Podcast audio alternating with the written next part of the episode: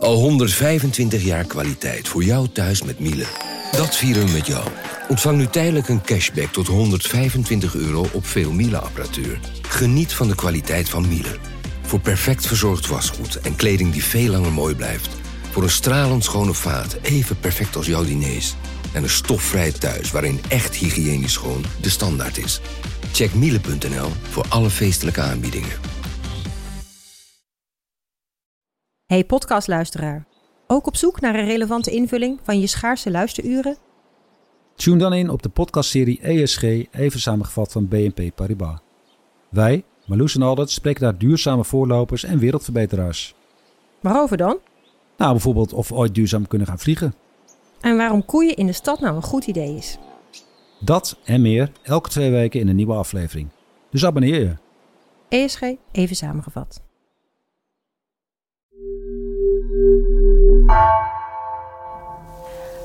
Ja, in het, volgens mij, even kijken hoor. In het, wat is dit, het vonnis, zegt dus de rechtbank bij de verklaringen van de getuigen. Zo zong hij bijvoorbeeld steeds mee met het liedje van Tupac waarin de zinsnede It wasn't me voorkwam. Dat deed hij normaal nooit. Ergens halverwege de rit begon Alberto iets te zeggen in het Engels van It wasn't me, it wasn't me. Mijn naam is Sanne Patiasina en ik onderzoek onder andere de getuigenverklaringen in het dossier. En op de dag dat Antonio volgens de rechtbank de moord heeft bekend aan zijn vrienden, uh, zou hij in de auto een nummer hebben opgezet waarin hij steeds de zin It wasn't me meezong. Okay, dit is een nummer van Tupac genaamd The Last Motherfucking Breathing. The Last Motherfucking Breathing van Ja. Tupac. Dit is een heel agressief nummer waarin veel wordt gescholden. Even kijken. Oh, ik typ het fout. The Last Mother... Oh ja, hier. Last Motherfucker Breathing.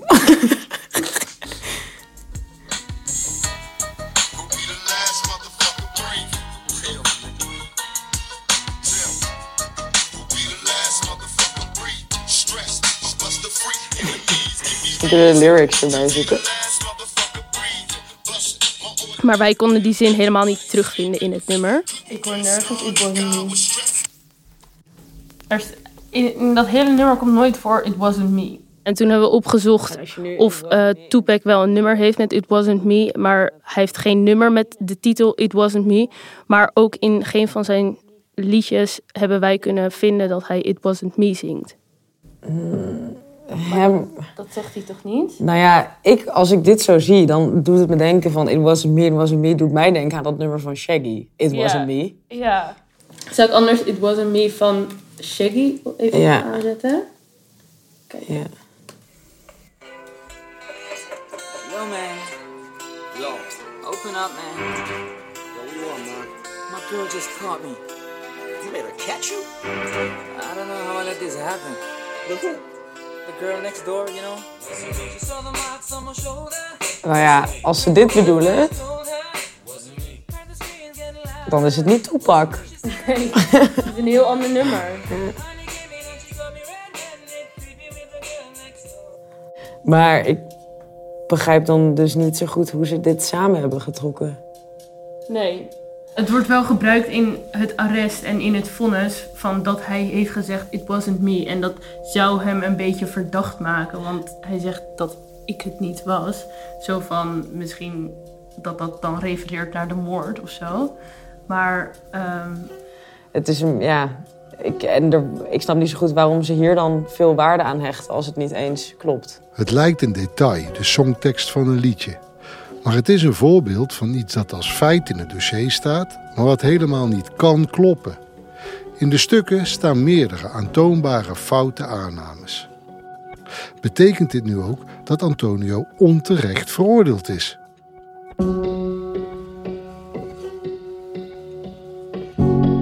Elf studenten duiken maandenlang in een oude moordzaak. Ja, die bloedspatten die hierboven op zo hoog op die muur zitten, dat is toch wel echt bizar. Ze onderzoeken de gruwelijke moord in een Maastrichtse loods. Ik vind dat er weinig bewijs is voor de hypothese dat hij Guido vermoord heeft.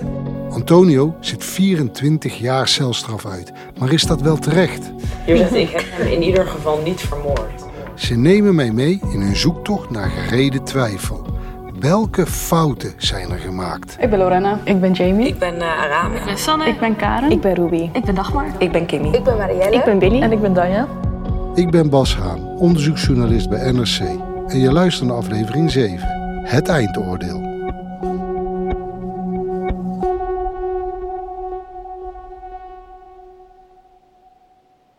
Hallo, hallo. wat verder afstand gaan zitten, of wat dichterbij. Ja, de twijfelaars. En wij zijn hier nu op. Oké. De twijfelaars, ondertekenen jullie de mailtjes. Ja. Yes. Ja. En twijfel je nog? Ja. Elke dag. Elke dag. In de laatste weken van het project Gereden Twijfel moet alles bij elkaar komen. Sanne heeft misschien wel de sleutel in handen naar het antwoord op de vraag of Antonio veroordeeld had mogen worden. Zij onderzoekt de getuigenverklaringen. De belangrijkste zijn die van twee vrienden van Antonio, Sebastiaan en Stefan. Ja, er was iets ergs gebeurd en ehm, dat zouden ze later wel in de krant gaan zien. Dat heeft Alberto dus op 9 december aan Sebastian en Stefan verteld. En hij vertelde nog meer dat... eh, Volgens de rechters heeft Antonio aan hen verteld dat hij Guido heeft vermoord. Maar de studenten twijfelen eraan of die conclusie wel uit de verklaringen blijkt. Tijdens een groepsbijeenkomst op de VU leest Sanne aan de begeleider stukjes uit de verklaringen voor. Sebastian kwam de ruimte binnen. Die zei: eh, Wat is er aan de hand? Heeft Alberto iemand vermoord of zo? En daar zou Alberto bevestigend op hebben geantwoord. En toen vroeg Sebastian waar hij het moordwapen had gelaten. En toen zei hij: Right here, met zijn vuisten. Had hij dat dus gedaan, zei hij. Ehm, dus ja, hij heeft dus aan die vrienden ehm, de moord bekend. En die vrienden hebben dat vervolgens eh, verklaard. Dit mag je nooit meer zeggen, hè? dat weet je, Sanne. Wat mag ik niet? Nou, dat, jij zegt, hij heeft het aan die vrienden bekend. Nee, die vrienden beweren dat verteld, ja. dat hij dat gedaan Ja. heeft. En, dat is wel belang, en is onmiddellijk de vraag belangrijk, wanneer hebben ze dat gedaan? En tegenover wie en in welk stadium en dat soort dingen. Ja. Ja, daar had Peter wel een goed punt. Eh, want toen we die getuigenverklaringen lazen van Sebastian en Stefan, toen hadden we wel door dat er allerlei tegenstrijdigheden in die verklaringen zaten. Dus wij vroegen ons wel echt af van wat er nou precies in die verhoren was gezegd. Ehm Sebastian is een oude vriend van eh, Antonio. Die heeft bij de politie ook verklaard over deze donderdag 6 december. Sebastiaan en Antonio zijn jeugdvrienden uit Wijk bij Duurstede. Als kinderen speelden ze, als tieners gingen ze buiten rond. Sebastiaan woont in de periode rond de moord in een studentenhuis in Utrecht met een andere vriend, Stefan. Heel eerlijk, Stefan en Sebastian haal ik ook steeds door elkaar, want hun namen lijken ook best Ja. wel. Ja. Ja, en ze zijn huisgenoten. ook. En zijn huisgenoten. Antonio is drie dagen na de vermoedelijke dag van de moord naar het huis van Sebastiaan en Stefan in Utrecht gereden. Daar heeft hij volgens de rechters de moord bekend. Hij zou verteld hebben hoe hij het heeft gedaan, dus met zijn vuisten, en dat hij het lichaam in de fik heeft gestoken en allerlei andere details. Hij zou zijn vrienden daarbij zelfs om een alibi hebben gevraagd voor de dag van de moord. Vervolgens vraagt Antonio of hij eventueel tegen de politie mag zeggen dat hij op donderdagavond, 6 december 2012, tussen 6 en 9 's avonds bij hen in Utrecht was en daar toen ook is blijven slapen. Stefan en Sebastian die zeggen dat dat niet kan omdat zij toen zelf niet thuis waren. Dus zowel Sebastiaan als Stefan verklaren dat Antonio gevraagd heeft om te doen alsof hij op 6 december bij hen was. Maar op het belangrijkste punt, de vermeende bekentenis, verklaren ze helemaal niet hetzelfde. Sebastiaan verklaart dat Antonio vertelde dat hij iemand dood had gemaakt en hem in de fik had gestoken. Maar Stefan heeft dat helemaal niet gehoord. Wel dat Antonio het over een dood iemand had, die in brand was gestoken, maar niet dat Antonio die moord zelf had gepleegd. Dus Sebastian suggereert dat Antonio bekend heeft, Stefan niet. Toch volgen de rechters klakkeloos het verhaal van Sebastiaan. Maar is dat wel terecht? Maar ja, ik ben eh, benieuwd waar jullie, eh, ja, hoe ver jullie zijn en eh, jullie iets, iets Sanne verzamelt opmerkelijkheden die ze tegenkomt in de verklaringen. Als een paar weken later de advocaat van Antonio, Paul Agda, langskomt op de VU, legt ze hem haar bevindingen voor. Hij schuift aan aan de lange tafel. Ja, we zijn, of tenminste, um, Danja en ik, die zijn nu bezig met de getuigenverklaringen uh, van uh, nou, Sebastian en Stefan. En we hebben gelezen in het procesverbaal dat daar uh, opnames van zijn gemaakt. Ja. En daar zijn we gewoon heel benieuwd Ja. naar of we die opnames kunnen krijgen. Ja. Ook omdat um, Sebastian is negen uur verhoord uit mijn Ja. hoofd. En er zijn maar elf pagina's van. Ja. Dus um, ja, we zijn heel erg benieuwd of die opnames, of we daar meer uit kunnen halen. Dus dat is eigenlijk vanuit ons gezien dan uh, op dit moment heel erg Ja. belangrijk en interessant. Ja. Ja, dat verbaasde me wel dat het maar zo weinig pagina's was. Ik heb voor mijn scriptie bijvoorbeeld moeten transcriberen. En toen was ik echt al uh, zoveel pagina's verder uh, met een uur materiaal. En dat in dit geval um, maar zo weinig pagina's van negen uur verhoor, uh, dat is gewoon niet voor te stellen. Dus dan weet je gewoon zeker dat er heel veel mist.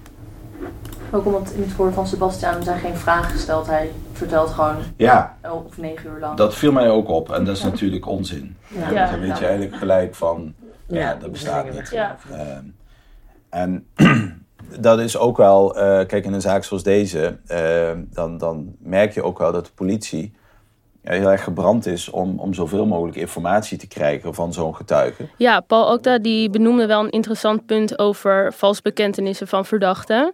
Um, want daar gaat altijd veel aandacht naartoe. Maar um, valsbekentenis van getuigen die kunnen minstens uh, zo schadelijk zijn. Ik denk ook van, hè, in mijn praktijk maak ik ook vaak mee dat er niet zozeer valse bekentenissen worden afgelegd uh, door verdachten, maar dat er ook gewoon valse getuigenverklaringen worden afgelegd door getuigen. Maar bij getuigenverklaringen kunnen wel degelijk hele belangrijke elementen in zitten die uh, ja, eigenlijk ook door de politie worden gestuurd, die eigenlijk ook wel een zaak kunnen oplossen. Uh, en de politie weet dat. En ja, zeker de procesverbaalcultuur in Nederland. Uh, ja, dan zo'n zo'n PV waarin je inderdaad ziet van, ja, van voor tot achter negen uur uh, gaat iemand maar op de praatstoel zitten. En ja, de politie die hoeft er eigenlijk niets mee, te, niet mee te bemoeien. Ja, dat, dat, dat bestaat gewoon niet. Toen kwam Karen wel echt met een goede opmerking. Want... Kan, kan dat dan gezien worden als novum? Nou, een novum. Dat is een nieuw feit dat bij de veroordeling nog niet bekend was, maar dat, als het wel bekend was geweest bij de rechters, tot een andere uitspraak geleid zou hebben. De vraag om de zaak van Antonio ooit heropen te krijgen, is dus niet alleen: is er gereden twijfel te vinden, maar ook: is er een novum? Nou, in beginsel wel. Kijk, op, stel nu dat uit, die, hè, dat uit die geluidsopname van die getuigen blijkt dat er heel aanzienlijk veel sturing is geweest vanuit de politie om die informatie te krijgen. Uh, ja, dan, dan hè, en daar zou een deskundige op, op zeggen van, ja, maar deze verklaring is dus eigenlijk niet in vrijheid afgelegd. Dat is eigenlijk gestuurd vanuit de politie. Of, dan is dat dus een gegeven wat bij de rechtbank en het hof totaal onbekend was. En deze zaak ben ik, ben ik nu ook wel een beetje klaar met, met het uh, weghouden van enige reactie vanuit het OM. Dus dat ik daar ook wel uh, van ga zeggen, ja luister, hè, ik, ik, moet wel vooruit. Ik, ik kan, kan niet maar blijven wachten op jullie, op eigenlijk wat gewoon een simpel verzoek is. Want dat vind ik ook. Kijk, als ik nou vraag om een dossier uit 1985, hè, zoals in Warnsveld, of een dossier uit 98, zoals in Arnhem, dan kan ik me ook wel voorstellen dat ze zeggen, oeh, dat zit wel even in een archiefje hoor, daar moeten we wel uh, uh, even uh, iemand op zetten. Ja. En dit soort zaken, die ook wel in een periode spelen van het digitale tijdperk, ja. ook bij het OM, kun je mij niet wijsmaken dat daar niet, als iemand zich daar even een, een halve dag mee gaat bemoeien, ja. dat ze dan al, al, denk ik, 90% van alle vragen al kunnen beantwoorden van, hebben we het überhaupt en kunnen we het verstrekken? Het voelde alsof het OM ons aan het tegenwerken was. Maar het had me ook wel verbaasd. Want ik denk, iedereen wil in principe achter de waarheid komen, lijkt me. En uh, voor het OM is het ook niet goed als iemand onterecht veroordeeld is. Um, dus die willen dat, neem ik aan, ook aan het licht brengen. Ik ben niet van een advocaat die uh, heel negatief over het Openbaar Ministerie denkt. Uh, niet in de zin van, oh, men is kwaadwillend bezig om zo'n zaak uh, te frustreren of, of kapot te maken of te voorkomen dat die zien wordt. Aan de andere kant ben ik ook niet zo naïef dat ik weet van ja, er kunnen belangen spelen, maar ik zeg, ik zeg dat niet snel. Paul Akda krijgt de verhoren niet. De studenten mogen nog steeds niet naar de baaiers. De frustratie over het Openbaar Ministerie loopt bij iedereen op. Het vertrouwen van de studenten in de objectiviteit van politie en justitie wordt steeds meer op de proef gesteld. Nou, ik heb, ik heb wel vertrouwen in de uh, rechtsstaat en in de rechtbank. Um, dat vertrouwen wil ik ook zeker houden. Op dit moment um, loop ik stage bij de rechtbank. En elke dag kan ik een zitting bijwonen en dan zie ik ook hoe weinig tijd rechters hebben om een zaak voor te bereiden. Maar ik zie ook op zitting hoe erg rechters de tijd nemen om uh, het verhaal van de verdachte aan te horen. En dat ze echt uh, niet zomaar denken van, uh, oh ik doe vandaag even deze straf. Ze, doen wel echt wat het beste is voor de verdachte en voor de samenleving. Um, nou ja, het is natuurlijk heel moeilijk om onder tijdsdruk een beslissing te nemen. En dat is ook wel een beetje, denk ik, waar dit soort zaken aan ten onder gaan eigenlijk. Omdat heel veel uh, mensen in het proces niet genoeg tijd hebben om het bewijs echt goed te bekijken. Maar goed, het is wel juist dit soort projecten die aan kunnen tonen dat het bewijs niet klopt of niet sluitend is. Denk ik dat nou ja, de rechterlijke macht daar zeker goed naar moet kijken en daarvan moet gaan leren. Maar mijn vertrouwen is nog niet zodanig geschaad dat ik, dat ik denk van uh, de rechtsstaat, daar klopt niks van.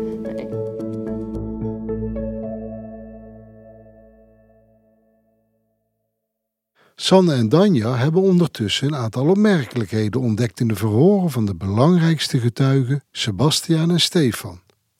De begeleiders zien dat in vrijwel iedere zaak waar ze aan werken, dat getuigenverklaringen nou eenmaal lang niet altijd betrouwbaar zijn.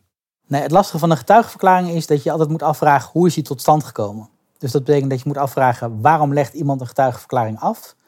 Wat voor vragen zijn er door de politie eigenlijk aan hem gesteld? En wat wist de politie op dat moment over de zaak? En hoe is die getuigenverklaring dan daadwerkelijk op papier gekomen? Dus op wat voor manier is het opgeschreven? En daar zitten allerlei verschillende mogelijkheden in en allerlei factoren die dat eens kunnen beïnvloeden dat die getuigenverklaring die op papier staat, dus leest alsof dat het verhaal is, eigenlijk toch een klein beetje anders was. Of niet zo bedoeld was. Of met andere woorden is gezegd. Waardoor de lezing die je op papier krijgt toch net een andere lading kan krijgen dan dat de getuige daadwerkelijk het gezegd heeft. In de zaak van Antonio zou precies dat wel eens van doorslaggevend belang kunnen zijn. Heeft Antonio echt een bekentenis afgelegd, zoals in het procesverbaal van Sebastiaan staat? Of is dat daarin alleen zo opgeschreven? Hoe zijn die verhoren van Sebastiaan en Stefan gegaan? in het verhoor wat uh, Stefan en Sebastian bij de politie hebben afgelegd, um, is uh, op een bepaald moment in beide verhoren een, een pauzemoment geweest.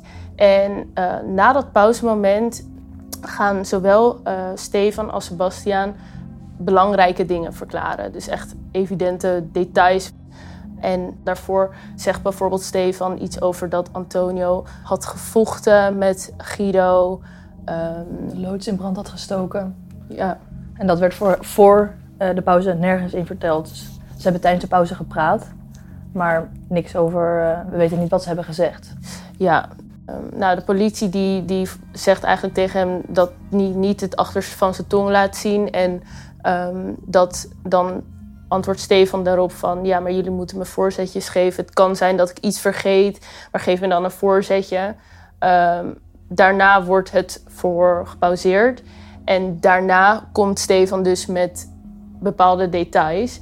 En uh, nou ja, we weten natuurlijk niet wat in de pauze is gebeurd. Maar het is mogelijk dat de verbalisanten ofwel die voorzetjes hebben gegeven. Of nou ja, in ieder geval is er een gesprek ontstaan waardoor Stefan zich opeens allemaal details gaat herinneren. Wat hij voor de pauze nog niet had verteld aan de politie. En ook bij Sebastiaan was er een rookpauze. Bijvoorbeeld bij uh, Sebastiaan zegt de verbalisant na de pauze...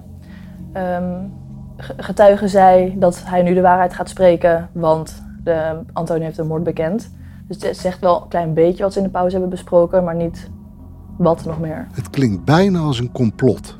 De politie die tijdens een rookpauze buiten het gehoor van de microfoons een getuige beïnvloedt. Of verklaringen veel stelliger opschrijft dan ze zijn gedaan. Toch is dat precies wat de begeleiders van gereden twijfel in veel zaken zien gebeuren. Als iemand ook als getuige heel erg lang verhoord is, dan is de vraag waarom duurde dat zo heel erg lang? Hè, wil die getuige niet meewerken of is de politie ontzettend aan het zoeken naar een bepaald antwoord?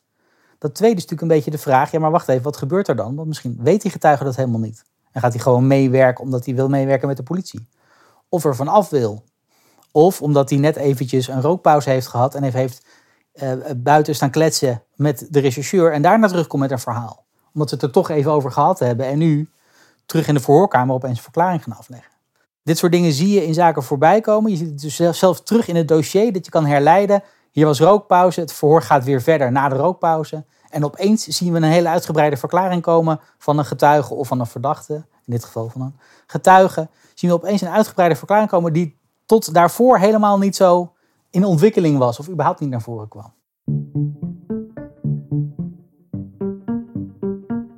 Hey, we mogen gewoon naar de gevangenis toe. Huh? Wat bedoel je? We hebben een mailtje net van Peter gekregen. Oh, wat nice. Hij zegt gewoon dat we, dat we naar op bezoek mogen. Ja, we hadden de moed eigenlijk al opgegeven. Maar toen kregen we opeens toch een mail dat we naar de gevangenis mochten. En ja, we hadden daar de hele tijd wel op gehoopt. Maar we wisten niet of het nou ging lukken.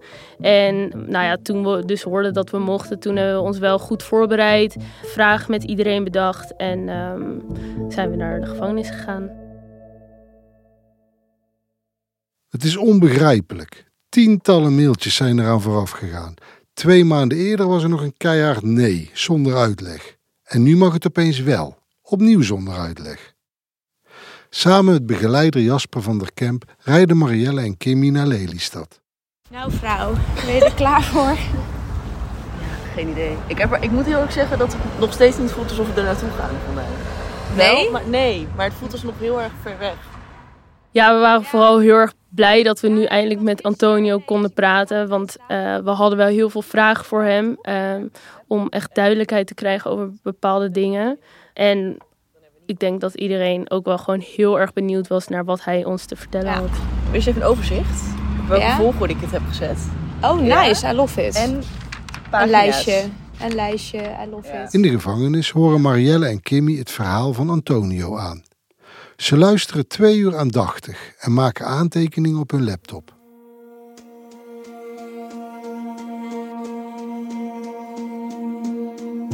Op de VU heeft de rest op hun terugkomst gewacht. Hey, stilte.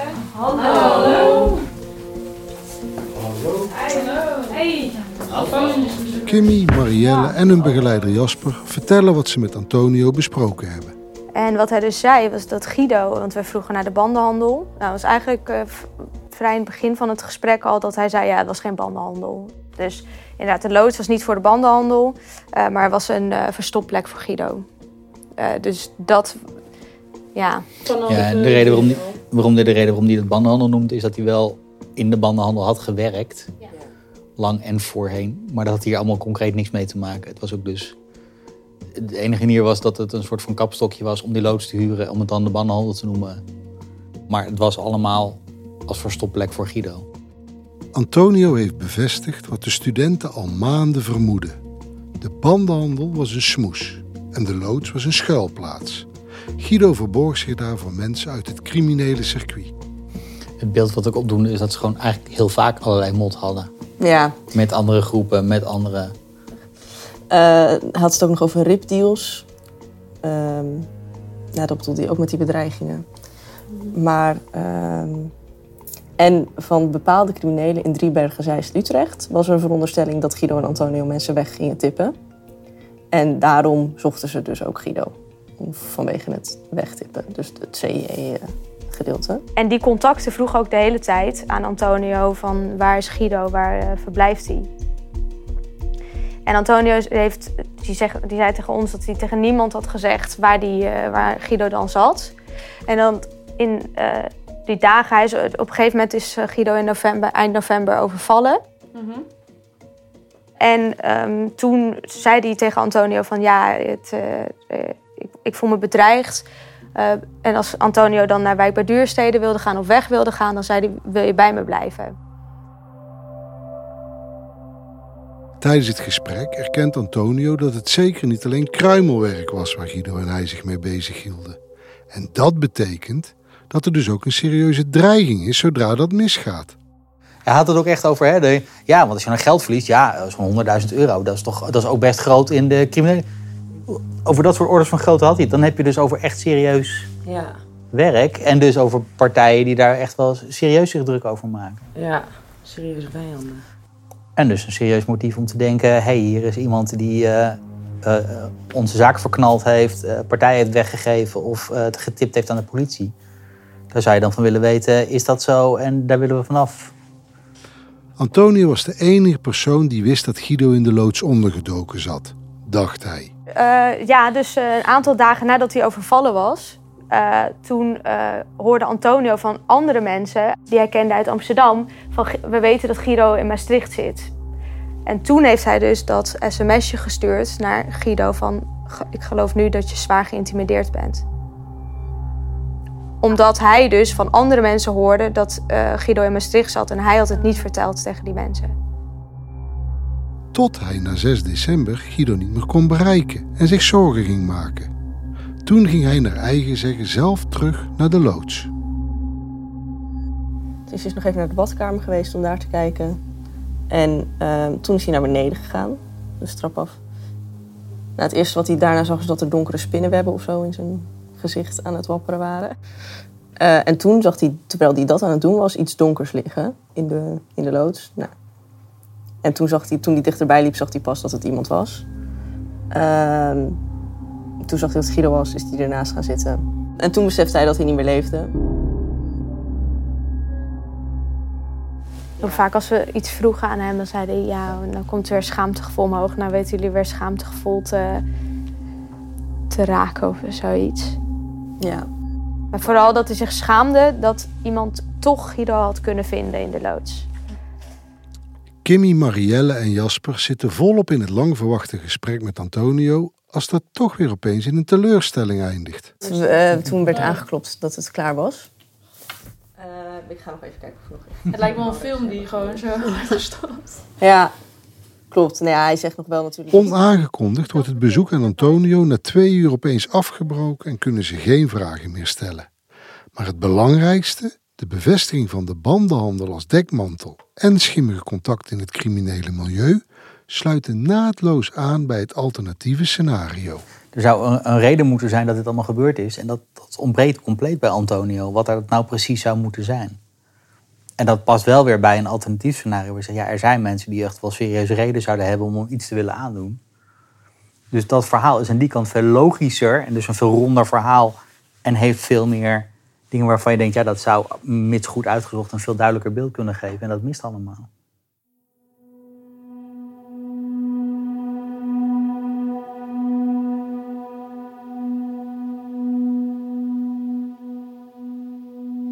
Na al die maanden werk en onderzoek was het heel bijzonder om uiteindelijk eh, Antonio's kant van het verhaal te horen. En veel van wat hij vertelde, dat sloot ook aan bij de alternatieve scenario's die niet voldoende door politie en justitie zijn onderzocht. De belangrijkste ar- eh, redenen waar, waarop eh, eh, Antonio veroordeeld is, is dat zijn sporen op de plaats zijn eh, gevonden. Ja, grotendeels sporen die je ook achterlaat als je daar woont. En dat deed hij eh, in de praktijk. En het tweede belangrijke bewijsmiddel is dat hij tegenover Sebas en Stefan een bekentenis zou hebben afgelegd. Alleen Stefan en eh, Sebas die vertellen daar twee verschillende verhalen over. Ja, dan kan je dus niet zo zeker zijn dat er een bekentenis is afgelegd. Op dit bewijs had je niet iemand kunnen veroordelen gezien de rest van het dossier. Eh, alle pijlen wijzen erop dat deze man eh, onterecht veroordeeld is omdat het bewijs er niet was. Althans, de helft van het bewijs niet uitgezocht is. En eh, dat, dat is een potentiële rechtelijke daling.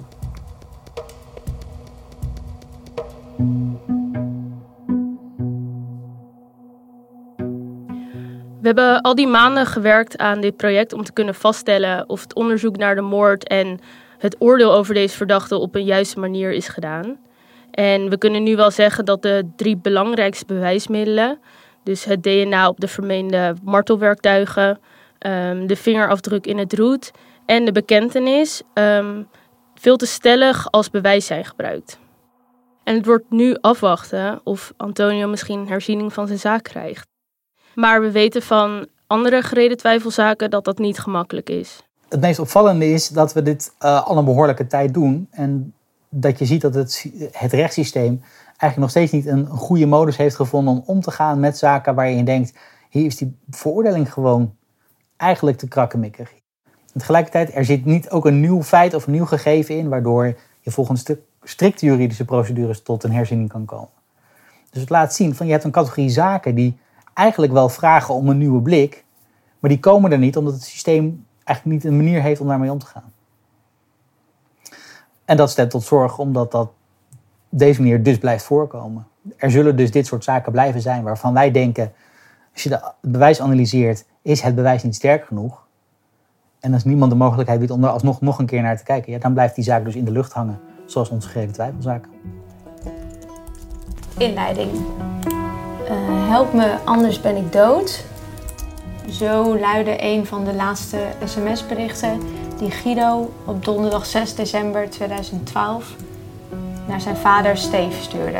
Marielle en haar ramen zitten naast elkaar. De een typend op haar laptop, de ander met aantekeningen ernaast. Het project zit er bijna op. We gaan nu als afsluiting van ons project een boekje schrijven. Tenminste, Arame, Dagmar en Marielle gaan dat schrijven, maar natuurlijk met input van ons allemaal. En uh, daarin vormen we uiteindelijk onze conclusies.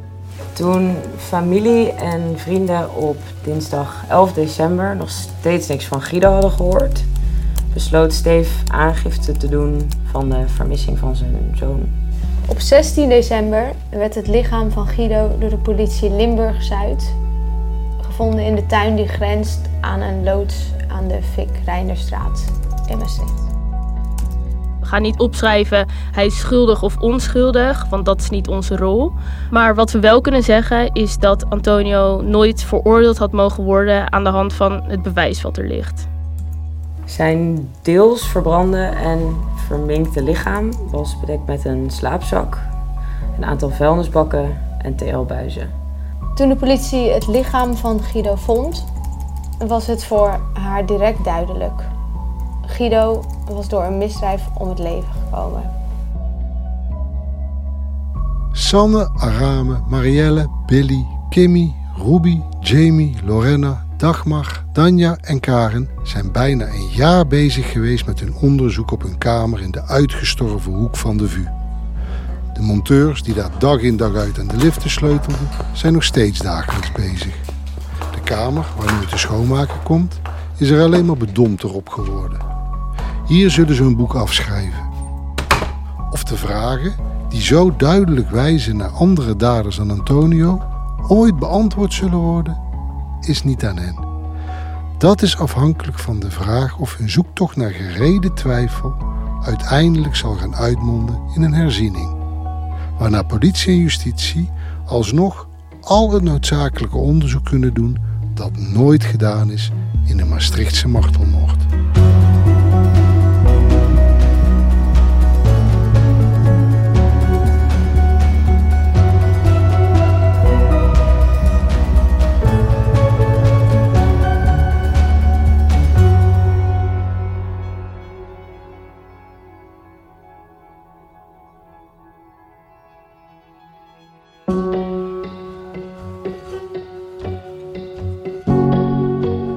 Dit was de laatste aflevering van Gereden Twijfel, de Maastrichtse Martelmoord. Een podcast van NRC, met dank aan de studenten van Gereden Twijfel. Gemaakt door Tessa Kolen, Gabrielle Ader, Anna Kortrink en mezelf. Jeppe van Kesteren deed de montage en de muziek werd gecomponeerd door Alexander Reumers. Eindredactie door Mirjam van Zuidam. Dank u voor het luisteren.